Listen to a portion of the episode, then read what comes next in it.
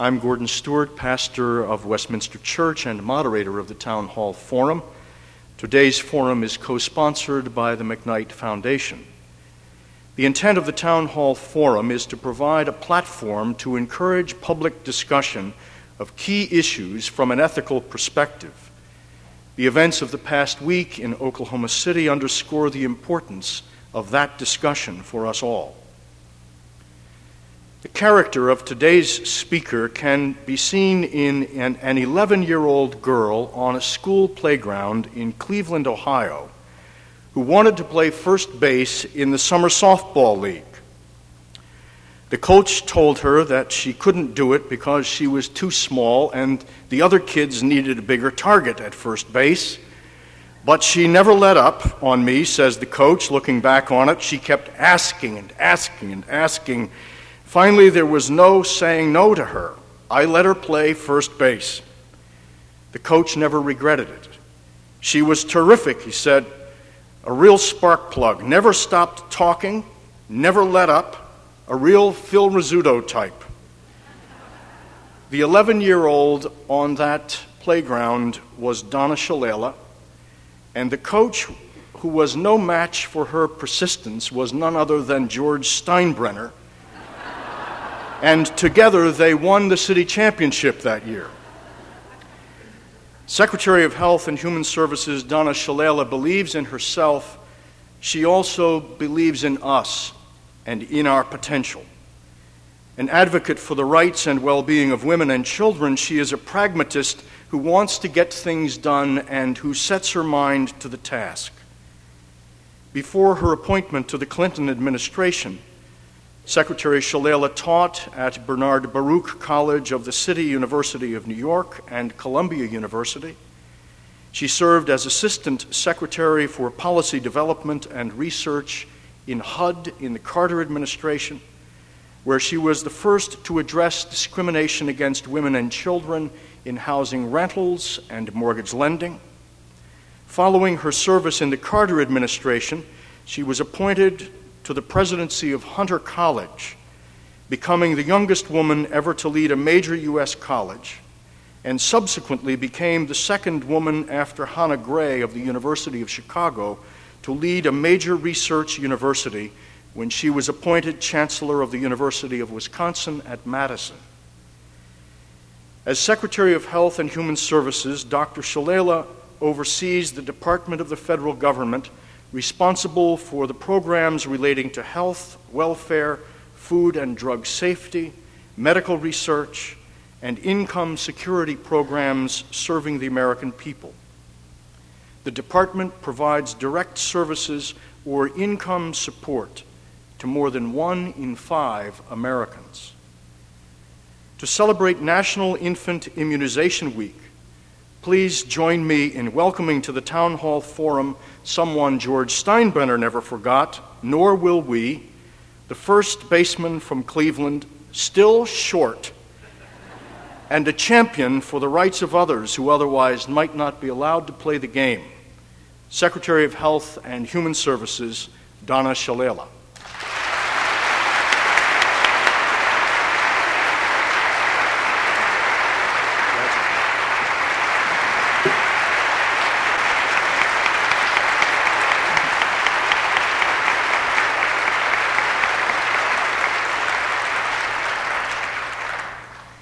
Thank you, Pastor Stewart, for that gracious introduction and, of course, for your leadership uh, here. And thank you for that very warm welcome. I can tell there are some badgers out there. It's great to be back in Minnesota, home to some of America's greatest gifts. Home, of course, to the women's Final Four, but uh, also home to two of my good friends and top advisors, David Ellwood and Peter Edelman home to the spirit of citizenship, home to the progressive legacy, and of course, home to that great American, Hubert Humphrey. Hubert Humphrey once said, What we need are critical lovers of America, patriots who express their faith in their country by working to improve it. You are those patriots steeped in the purest Minnesota tradition You are discussing and debating, bridging gaps, and finding common ground to move us forward together. And this week, National Infant Immunization Week, Minnesotans are stepping up to the plate once again. All around this state, citizens and community groups and business leaders are organizing drives to vaccinate children. The Minnesota State Health Department is fanning out to community centers, parks, and hospitals and homeless shelters and health clinics, anywhere parents go with their children. And they're asking the question 11 shots by two, how sure are you? Believe it or not, we do a better job in this country immunizing cows and chickens than we do immunizing children. Right now, only two thirds of all two year old children are properly protected against crippling diseases like polio and diphtheria, leaving millions of children vulnerable to national disasters like the measles epidemic just a few years back, which struck more than 55,000 people and took 136 precious lives. And so today, I challenge all of you that are here today or are listening on the radio to gather up all of your love for children and direct it to this country's big immunization campaign. Now more than ever before, we need to renew the community spirit that defines us all as Americans. As the cowardly terror- terrorist bombing in Oklahoma City makes all too clear, there has been a lot of commentary about the loss of innocence in Middle America as a result of the attack. Less commented on, but equally worth noting, are the Middle American values that carried us through last week. Values like family and faith and sacrifice and community. We honor the many noble heroes who have emerged, the government employees reaching out from the moment of the blast to offer helping hands to anyone and everyone in need the rescue workers, the law enforcement officers, the religious leaders, the healthcare professionals, and of course, the families and the children touched by this tragedy. And so we join here today and in town halls across America to tell our children that we will protect them. We join to heal our country, to reaffirm the core values that bind us together as Americans and to recommit ourselves to solving the greatest issues of the day, as Americans should, with reasoned dialogue and calm listening. And so I've come today to talk to you about one of those issues welfare reform. As the welfare debate continues in Congress, as it continues in your state capital and across this country, there is one principle that everyone agrees upon the status quo must go. We've all heard the tragic statistics. Every year, 200,000 teenagers get pregnant. 14 million people, 9 million of them children, receive AFDC at a cost of over $22 billion, and $34 billion in child support payments go unpaid. But we can't afford to get so caught up in the numbers that we forget the human dimensions of this challenge. Behind every statistic is a face the face of a terrified and desperate single mother, the face of a bewildered laid off worker, the face of an innocent and hungry child. We believe that real welfare reform must be about strengthening families. It must be about protecting children. For more than two years, this administration has worked to create a strong foundation of personal and economic security so that families can thrive. If you read our record, we've expanded the Earned Income Tax Credit to give a raise to working families and to lift millions of those working families out of poverty. We helped to create more than 6 million jobs. The Family and Medical Leave Act is the law of the land. Head Start is better and stronger than ever before. and our children have a better shot at healthy futures thanks to our unwavering commitment to WIC, to child care, to Healthy Start, and to preschool immunizations. That's what we call real family values. And that's what we call a strong first step towards real welfare reform. Lifting families so that they don't become dependent in the first place. The next step, of course, is a bill, a piece of legislation. And let me start by telling you about the President's approach. We believe that first and foremost, real welfare reform must be about moving people from welfare to work. It must be about a paycheck, not a welfare check. It must be about creating better jobs, not longer unemployment lines. It must be about protecting our children, not punishing them because their parents happen to be poor or young. It must be about creating jobs, creating opportunity, creating hope, and creating futures. The President's approach to real welfare reform reinforces three core American values work, responsibility, and preventing teenage pregnancy. Let me talk about work first. We believe in a simple compact. If you make a commitment to work towards self sufficiency, we'll make a commitment to help you reach that goal. We'll expect responsibility and offer responsibility in return. We'll demand that you work or train for work, but we'll help clear out the roadblocks that keep people from getting jobs. I'm talking about investing in education, in childcare, and in health care.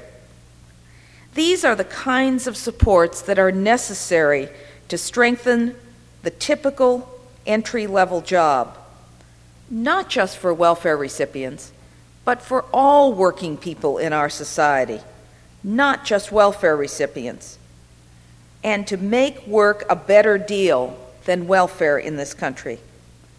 We need to make the entry level job a steady springboard to independence.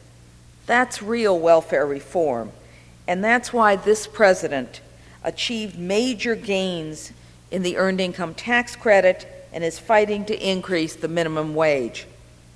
At the same time, we believe that welfare should be a temporary hand up, not a way of life.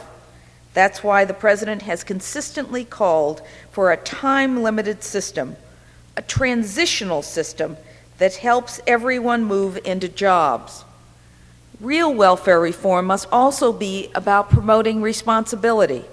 From day one of this debate, we have insisted that child support enforcement must be a cornerstone of any serious reform effort.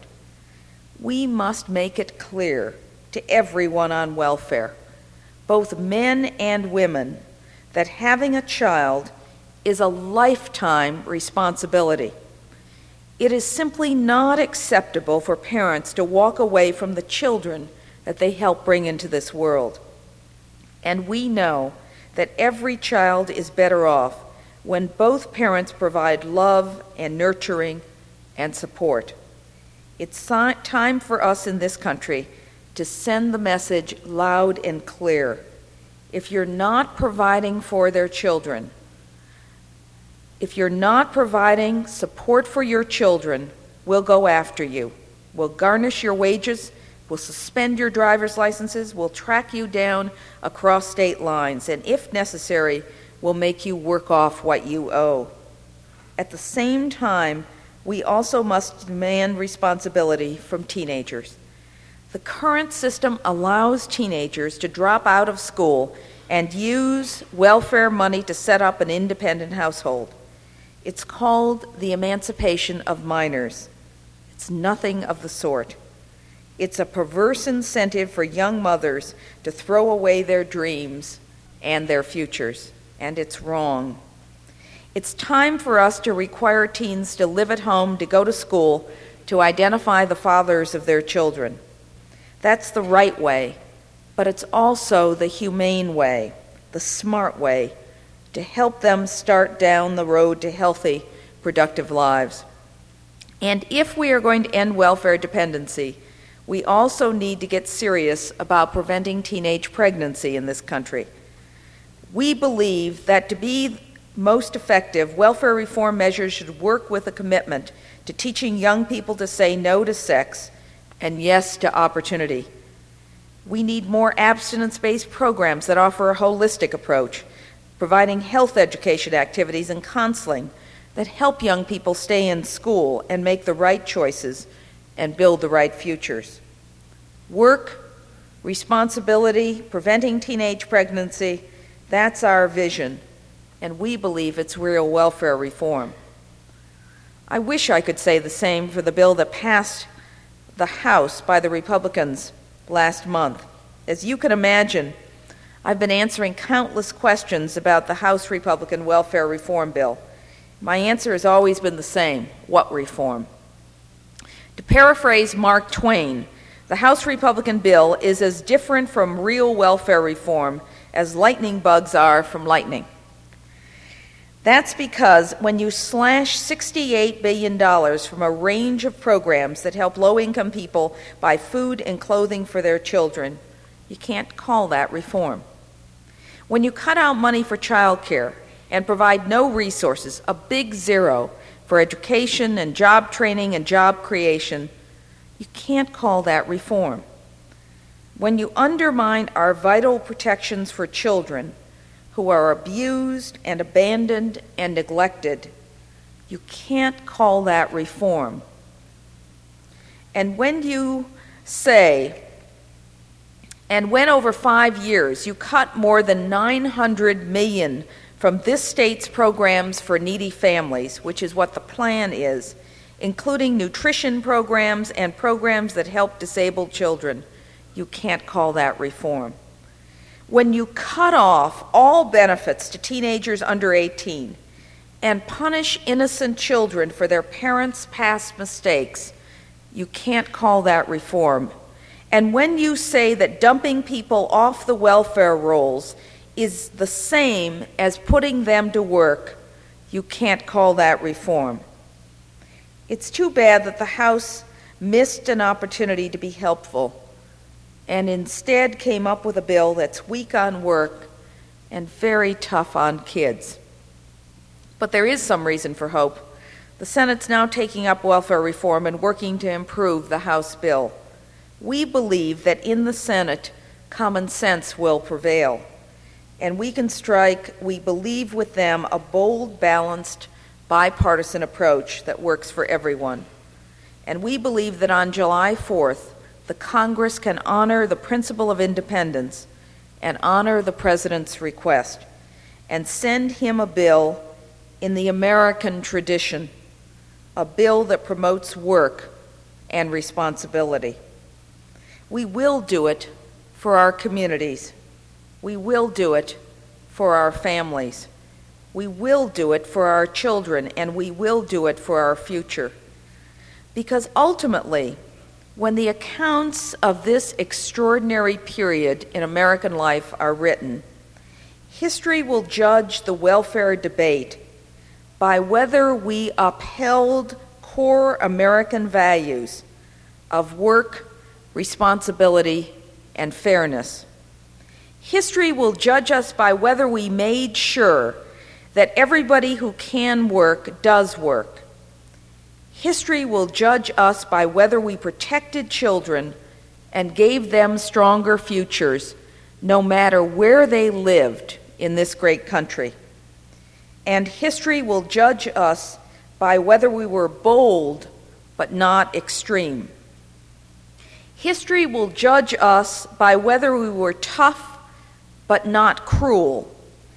And most important, history will judge us by how we conducted this and every other debate. Did we honor the Minnesota spirit of citizenship and civility? Did we build upon the Westminster Town Hall tradition of dialogue and discussion? Did we talk to each other, not only as taxpayers, but more importantly, as citizens? So, as we leave here today, let us remember the words of Hubert Humphrey, who said, The moral test of a society lies in how it treats those at the dawn of life, the children, those at the shadows of life, the ill, and those in the twilight of life, the old. That is our challenge today.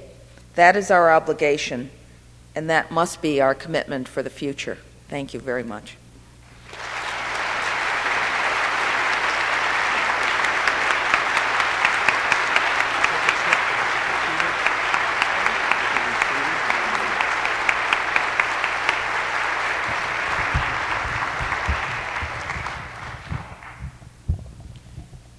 You are listening to the Westminster Town Hall Forum from the Westminster Presbyterian Church in downtown Minneapolis. The ushers in the hall will collect the questions from those of you here in the hall on the yellow cards, and those of you who are uh, needing to get to back to work or to another place here in the hall should feel free to leave at this time. Today's forum is co sponsored by the McKnight Foundation those of you in the radio listening audience may call in a question by dialing 332 3421. You have been listening to Secretary of Health and Human Services, Donna Shalala. Secretary Shalala, if you would return to the podium, we will begin the period of questions. With regard to your, your uh, comment uh, about how history will judge us um, I can imagine that some would uh, affirm the statement, but would respond that um, it depends on the us and whether the us is the American people or the federal government, and that the debate is about the, the respective roles of federal government and state governments and local governments. Um, is the debate about federal programs for the poor and the elderly and children? About who should do what, or is it about something else? Um, I actually don't think it's about who should do what because we can work out an agreement of that. We go through these cycles in American politics in which we centralize or decentralize. The American federalism debate is important. Our states are very different than they were a generation ago. Uh, it is about something far more fundamental than that, and that is should justice be dependent on geography? It's a debate about who we are as a people and um, how we define ourselves. Should the fact that a child is born in one part of the country mean that they go hungry because the state in which they're born uh, doesn't have very much resources, or the politics of that state at the time? Um, is very anti the poor? Or should the quality of a child's opportunity be defined by American values and Americans contributing to a pot, their national government, and then letting the delivery of the system um, uh, be uh, dependent on how the state wants to organize the effort? And I think the debate is is quite fundamental, and it's not just about which level of government can provide something better but whether there are certain things that we believe as a people ought to be present because it defines us as a country. The elderly are, are of course, another example. Should um, uh, how someone lives uh, to the end of their life be determined by where they happen to live in the country and which family they've been born into? We've made some of those decisions uh, by building a consensus over two or three generations. Um, so it is very much a fundamental uh, discussion that we're having today. Someone asks the question our, our governor wants to eliminate programs that provide home and community based supports for people with chronic illnesses and disabilities. Are there any current federal initiatives to ensure support for people who need assistance in order to live and work in their communities? Uh, there are. Uh, one of the difficulties of home and community based care is getting a handle on the costs of it. And uh, the Medicare program is uh, uh, involved in demonstrations across the country for adult daycare, for uh, home and community based support, looking for ways in which we can provide health care in a much more supportive, family based way, as opposed to moving large numbers of people into institutionalized care. It is something that has developed over time. I very much think is the wave of the future, but states themselves are having trouble financing their shares out of their own taxes. And what we need to do is to find a balance uh, in terms of financial responsibility, but we should not stop our exploration of more humane ways to provide for care uh, for people who are ill, and that means uh, alternatives to institutionalized care. Can we expect anything in the next session of Congress on health reform? I think so, but again, it will be very much like welfare reform. And that is, will it be real health care reform? Is slashing a half a trillion dollars from the Medicare and Medicaid programs real health care reform? Is eliminating choice uh, from um, uh, millions of uh, senior citizens in terms of choice of doctors real health care reform? And the debate will be over how we can contain costs, get some insurance reforms, expand coverage, but at the main, same time maintain what has been a compact for quality health care for uh, millions of Americans who have contributed to this country uh, over their lifetimes. One person asks Isn't business in the best position of creating jobs? How can government work to cooperate and maximize jobs available? Well, I think it's a partnership between business uh, as well as government. And one of the important dialogues that has been taking place in this country between this administration and the business community is what is it that we have to get off of business back so to speak what is it what kind of barriers are in the way of creating jobs of making sure that the American economy is more competitive.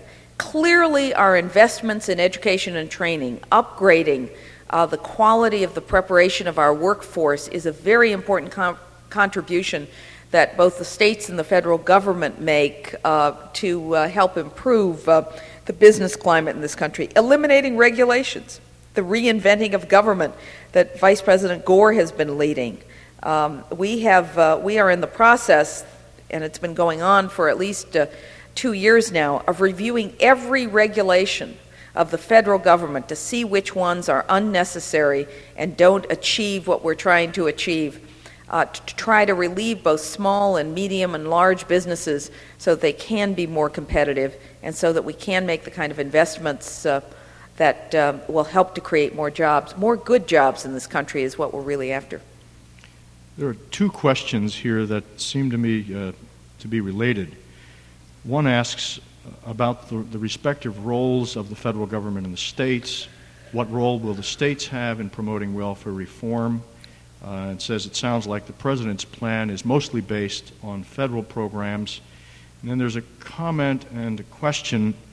Um, Maria Montessori established her progressive preschools to aid the women who were factory workers in Italy. Can't we get some comprehensive child care system for working families? This would be money well spent, is the mm-hmm. comment. Can you comment on a, a little bit further on um, what appears to be one person's point of view that we ought to establish a national program? And the other, which uh, is that we, we shouldn't establish a national program. Yes, yes. let me let me say that the president is committed to a decentralized welfare delivery system to some national standards, national protections for children, uh, for other vulnerable populations. Uh, but those standards can be limited because we believe in a limited federal government. Uh, the people of Minnesota know best how to shape programs that will help move people from welfare into the economy and to keep them uh, in the economy. What the federal government must do is provide resources and tools and a much more limited level of standards, much less micromanagement. Standards that would make sure that no child uh, falls below the poverty line in this country standards that make, make it very clear that work requirements ought to be at the centerpiece of any welfare reform. Standards that make clear that we ought not to have a welfare program in which you're better off on welfare than you are in the workforce. And I think that we will be debating with the Senate um, about how minimal those standards can be and how much accountability we need in the system. But we feel very strongly, the president as a governor feels very strongly, that we ought to have um, a, a new system in place that's fundamentally different in its psychology, that's worker support as opposed to keeping people on a system uh, that, that leaves them in dependent positions for all of their lives and, and uh, that deeply affects their children and uh, their children in the future. On the issue of child care in this country, we have a highly fragmented child care system, but needs to fit better with the working life of Americans, uh, both men and women. Um, and the establishment of some kind of a public private um, network of child care, of high quality child care, has really been the goal of the national government uh, for a very long period of time. It is both a resource question and a commitment from the private sector, uh, which understands that if we're going to be supportive of families, we need high quality childcare. Of course, the tragedy of Oklahoma uh, City was it was a, a, a child care center based in a building with large numbers of federal workers, a child care provided conveniently a high quality uh, child care center, which is exactly the kind of center that we've been encouraging businesses to provide as well as the federal government itself. I don't believe either in health care or in child care this government will ever have a top down government run system. What we are going to have is a public private partnership. What we need to make certain of is that every worker has access to high quality child care. For high income workers, it may be that the tax system is the way to provide that kind of support. For low income workers, it means an investment in subsidies for childcare. Either way, it is a national goal and critical to the kind of workforce we see in the future and the kinds of families that we see in the future. With regard to the part of uh, the President's program having to do with pregnancy, what is, what is your view of trying to change behavior by withholding money, such as AFDC grant increases for second children? Will this approach work? I think trying to get teenagers to do anything you want them to do is tough. I think most parents are willing to try anything. We've got to begin with the clearest possible messages to our young people about the inappropriateness of behavior, um, and and and and our our government programs should not provide incentives uh, to um, to make young people believe in any way that we think that the behavior is appropriate or that they're going to get a free ride uh, once they make um, uh, the decision to go ahead and have a child. Nor should we interfere once a child, once a teenager gets pregnant, with the decision to have the child. I do not believe that we should be forcing, nor does the president, we should be forcing people uh, into certain kinds of choices. Those are individual decisions to be made by individuals um, as well as uh, in consultation with their doctors as well as in their families. And they ought to be free to make those choices. But we shouldn't have incentives in place that make young people believe that they can set up households if they have a child, that independence is tied to having that child, and that that support will come from the national government. Our welfare reform proposal says to America's teenagers if they get pregnant, that they must stay at home or if that home is an abusive situation, they must live with an adult. That they must finish high school and they must get into the workforce as quickly after that uh, as is practicable. And that they will have two years after high school to get some education and training, but then they must get into the workforce and support their child. Our message also says that both parents are responsible. And if we're talking about two, na- two teenagers, that both are going to be held responsible until that child meets, uh, reaches its adult years. The concept of responsibility of both parents, the concept about not allowing any teenagers in this country to think that it's an easy thing to do and that they will be better off having a child too young, has to be a very strong centerpiece of any approach. But all of us have to be consistent, not only parents and communities, but the media and everyone else that sends messages to our young people. One member of the audience observes that there are, there are thousands of childless couples in the United States who go great distances and spend large amounts of money to adopt a child. Rather than requiring teenage parents to live at home, is there a way to provide incentives to those parents to put the children up for permanent adoption in U.S. homes? Um, there are adoption procedures in this country. The states uh, work uh, very carefully on these kinds of issues. We've just uh, uh implemented a, a, new law that will make it easier uh, for parents to. Uh,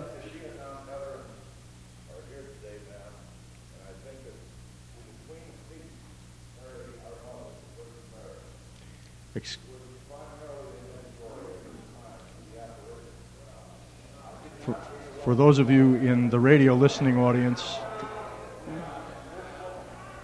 excuse me, sir. Excuse me.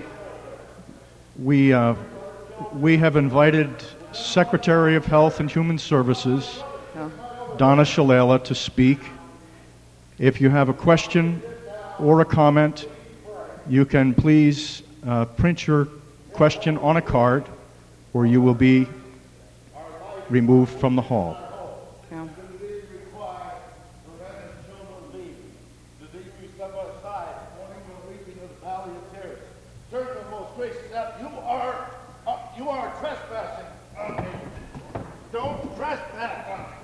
I think we ought For to. those of, do you wish to respond, Secretary yeah. Shalala? I think we, I think it's very important that all of us uh, pray for our brother here and are respectful of his views and of those who are in great pain.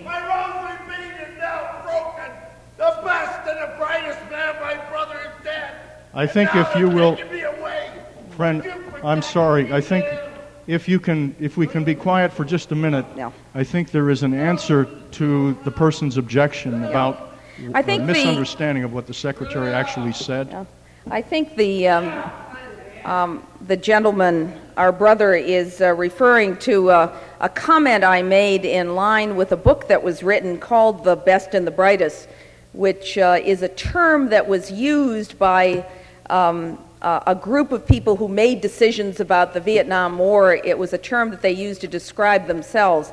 They were, of course, uh, uh, the elites in this country, the decision makers who made decisions about uh, sending my friends and uh, many of your sons and brothers uh, uh, to a, a, very controversial war. The point I was making in that statement was that um, these people who called themselves the best and the brightest did not send their own children to fight that war. And in fact, um, uh, in the conversation with the reporters, we pointed out that the real best and brightest were those that fought uh, the war for those um, um, for Americans. But the fundamental point I was making is that when we fight a war in this country, all of us ought to go. We ought to have consensus in this country that there ought not to be a draft deferment that allows the children uh, of parents who can send them to college or to medical school. There ought not to be an exception that we all must go.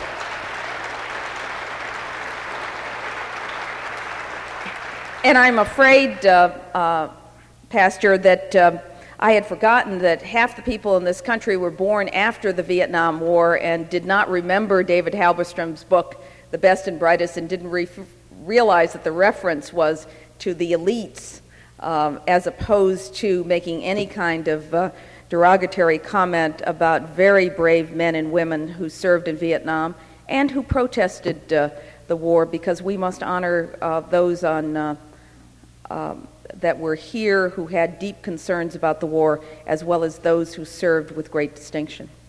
Thank, you. Thank you.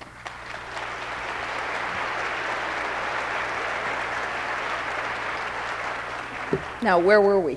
At that, well, if I can just comment, uh, during that period, I, I, was a campus minister in Wisconsin mm-hmm. and um, worked with many students who were opposed to the war and then realized that there were many Vietnam vets who were returning to the campus mm-hmm. at Whitewater and who were living together in the vet's house and who were utterly rejected and scorned and spit upon. Uh, and uh, uh, responded one evening to someone who, the bartender who called me to tell me that someone who had been involved in the My Lai massacre was at the bar and, and hysterically crying and asked if he could bring, bring him to the house it was at that point that I realized what a tragedy we had on our hands, and that it's not a matter of pointing the finger and blaming. We need to pay attention to the needs of all of the people of this country.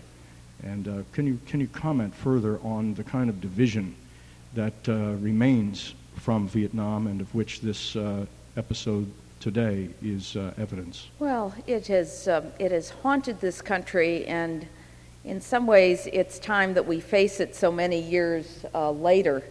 Uh, this, um, this nation was torn apart by a war, um, and people are currently making comments on whether they gave the President of the United States the best advice or n- didn't give him uh, the best advice. I think the important thing for all of us is what have we learned? We've learned that we must have consensuses in this country when we take huge steps. We learned that those who make decisions about sending young people um, into highly risky situations ought to um, uh, be our parents and have uh, be take, making those decisions about their children as well as everybody else's children. We've learned that uh, wars ought to be fought by all of us, whether we live in small towns, whether we come from wealthy backgrounds or from poor backgrounds. We've learned that we must ask very hard questions before we make decisions to enter into conflicts. We learned that as a nation, we must come together uh, when we need to take a great step or have a great debate and work through our differences and have as open a discussion as we possibly can. Um, there are important lessons, they are painful lessons. I came from a neighborhood um, in Cleveland, Ohio, where a large number of my friends that I went to school with, it was a working class neighborhood, uh, went to Vietnam. My closest friends didn't come back from Vietnam.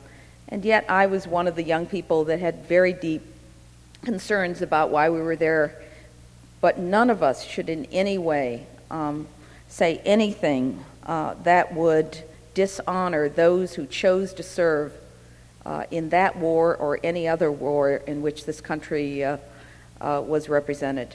That is an important statement for all of us, no matter what side we were on in the Vietnam War. Thank you. What, what are some other parts of the federal budget that could be looked at to cut the deficit so that we can avoid penalizing children? Well, the important point, I think, on children uh, is that there are some national standards, some national things that we believe in. And we need to go through the federal budget and uh, to eliminate programs in my own department. There is, in fact, extra administrative layers. We need to take a scalpel uh, to our own programs. We also have to share some of this pain. If we really are going to reduce the deficit, we really are going to get as close as we possibly can to a balanced budget, then we have to look to, and ask the question of every federal program and every state program and every local program do we need this at this point in time? The tendency in the system is when we need to do something, we add it on as opposed to dropping something off. And we need to bring common sense and thoughtfulness to everything that government does. We can do that and protect the most vulnerable people and keep our commitments on Social Security, on Medicare, and on Medicaid. There is waste in the system. There is fraud in the system, and we ought to eliminate that waste and fraud, and none of us ought to defend every single program and say that it's perfect. We've got to be willing to take a hard nosed look at every commitment we have. We have to do that as citizens, we have to do that as taxpayers, we have to do it so that we have a future for young people. I believe we can do it, the President believes that we can do it, and at the same time, protect the populations that both the national and the state governments um, have made a commitment to. I do not believe that we need to dismantle um, uh, our commitments uh, to senior citizens in this country and to our youngest and most vulnerable uh, citizens. But I do believe that we're going to have to be hard nosed. We ought not to be defending programs. We ought to be defending our values and our commitments uh, to provide genuine opportunity to people.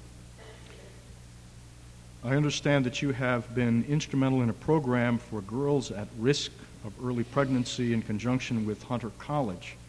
Would you please tell us about this? A decade ago, um, a young professor who was an expert actually in sex education came to me and said, I have an idea for a holistic program that would help to reduce the amount of teenage pregnancy in some of the low income ma- neighborhoods in New York. And what he did was design a program with the Children's Aid Society in New York that provided jobs and tutoring and um, sex education that was done with parents and with parents' permission, uh, working with parents. Um, the program also uh, was so supportive of young people, we wanted to make sure that low income young people had the same kind of dreams and ideals that could be fulfilled that, that, uh, that middle and upper income uh, kids had. So, what we did was we guaranteed if the students finished high school, uh, that they would be admitted to Hunter College. So, there would be a goal at the end of the line. The program has been so successful in reducing the number of, of young people in this community in two tough communities in New York that um, uh, the parents actually came to us and said, Hey, if we finish our high school degrees, can we get into college too? And so, what we have is a generation of parents and their children dra- graduating from uh, New York's public colleges because it was a family based support effort uh, that, uh, that worried about the entire family and worked with families and was respectful uh, of families, but held the young people to very high standards and expected them to work very hard. And it's been a very successful program. What we've learned from that is that, uh, is that successful programs are labor intensive. If you want to change young people's behavior when all these crazy things are whirling around them, you need to work with their families. They need to have genuine opportunity. Good schools, um, job opportunities, uh, something at the end of uh, all this hard work, like the opportunity to go to college. Young people in low income neighborhoods aren't much different from young people in middle class or suburban neighborhoods. They need things to look forward to, they need things that, uh, uh that require that they discipline themselves on the road to success. And that's what we tried to put together in a wonderful partnership between a private nonprofit agency and a, a great uh, public uh, university in New York. Secretary Shalala, we have time for just one final question. This forum is uh, about conscience and uh, where it comes from as it engages key ethical issues, and it's a personal thing about uh, the people that we bring here and what makes them tick. When you left Hunter College, you said that you needed a new challenge. You said just because you're comfortable and good at what you do doesn't mean you're still learning. And that's why you left Hunter College, to take on the challenge of a new job. What's the greatest challenge to you at this point in time, and what drives you to take it on? You mean other than turning around the Badger football fortune, fortunes, well, right? one person did ask that question. Yeah, right. Um, this is a terrifying period for those of us who have spent our careers committed to providing opportunity. The, the differences are so stark between what some people believe is um, social policy ought to be for the future and what others believe. I think that there is a consensus there that the American people are decent and want to provide genuine opportunity, but they also don't want people to get something for nothing. Trying to find that compromise means that we have to go back into our fundamental values. The biggest and toughest part of Washington is you can't survive there unless you arrive there with a commitment to the Constitution and you have a set of personal values.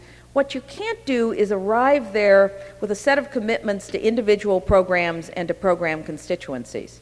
So, trying to see through what is sometimes a very vicious debate to make sure that at the end of the day we have done everything we can to preserve what I would describe as what it means to be an American. That there ought to be something at the core for everyone who calls themselves and is a citizen of this country. And that opportunity may mean for some babies uh, some help uh, to their mothers uh, in nutrition, and for others, a chance to get a college scholarship. But there are some things that bind us as a nation our belief that every child ought to have opportunity, a belief that people at the twilight of their life ought not to be worried about whether they have enough to eat or about their own health. And I think that if these things come apart on us, we'll have a very different country. And that, that is really um, what I'm trying to do during what is uh, perhaps one of the most exciting periods in American history, but at the same time, probably the most terrifying. Thank Yes, you very yes. much. Thank you.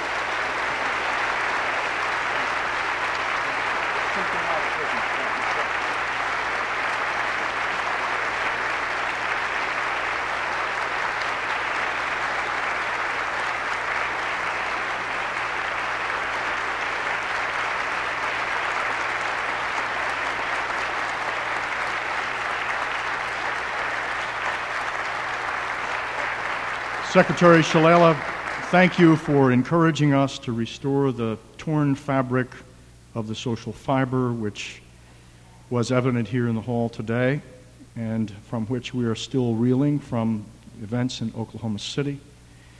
For laying at our doorstep our responsibility to one another and to others for the health of this society that we all love so much. Our prayers and our good wishes go with you and with others who have made the sacrifice of public service on our behalf. And we will be keeping our eyes on first base at Yankee Stadium just in case your old coach gets a better idea as to how to buy a championship. Thank you for joining us for the Westminster Town Hall Forum.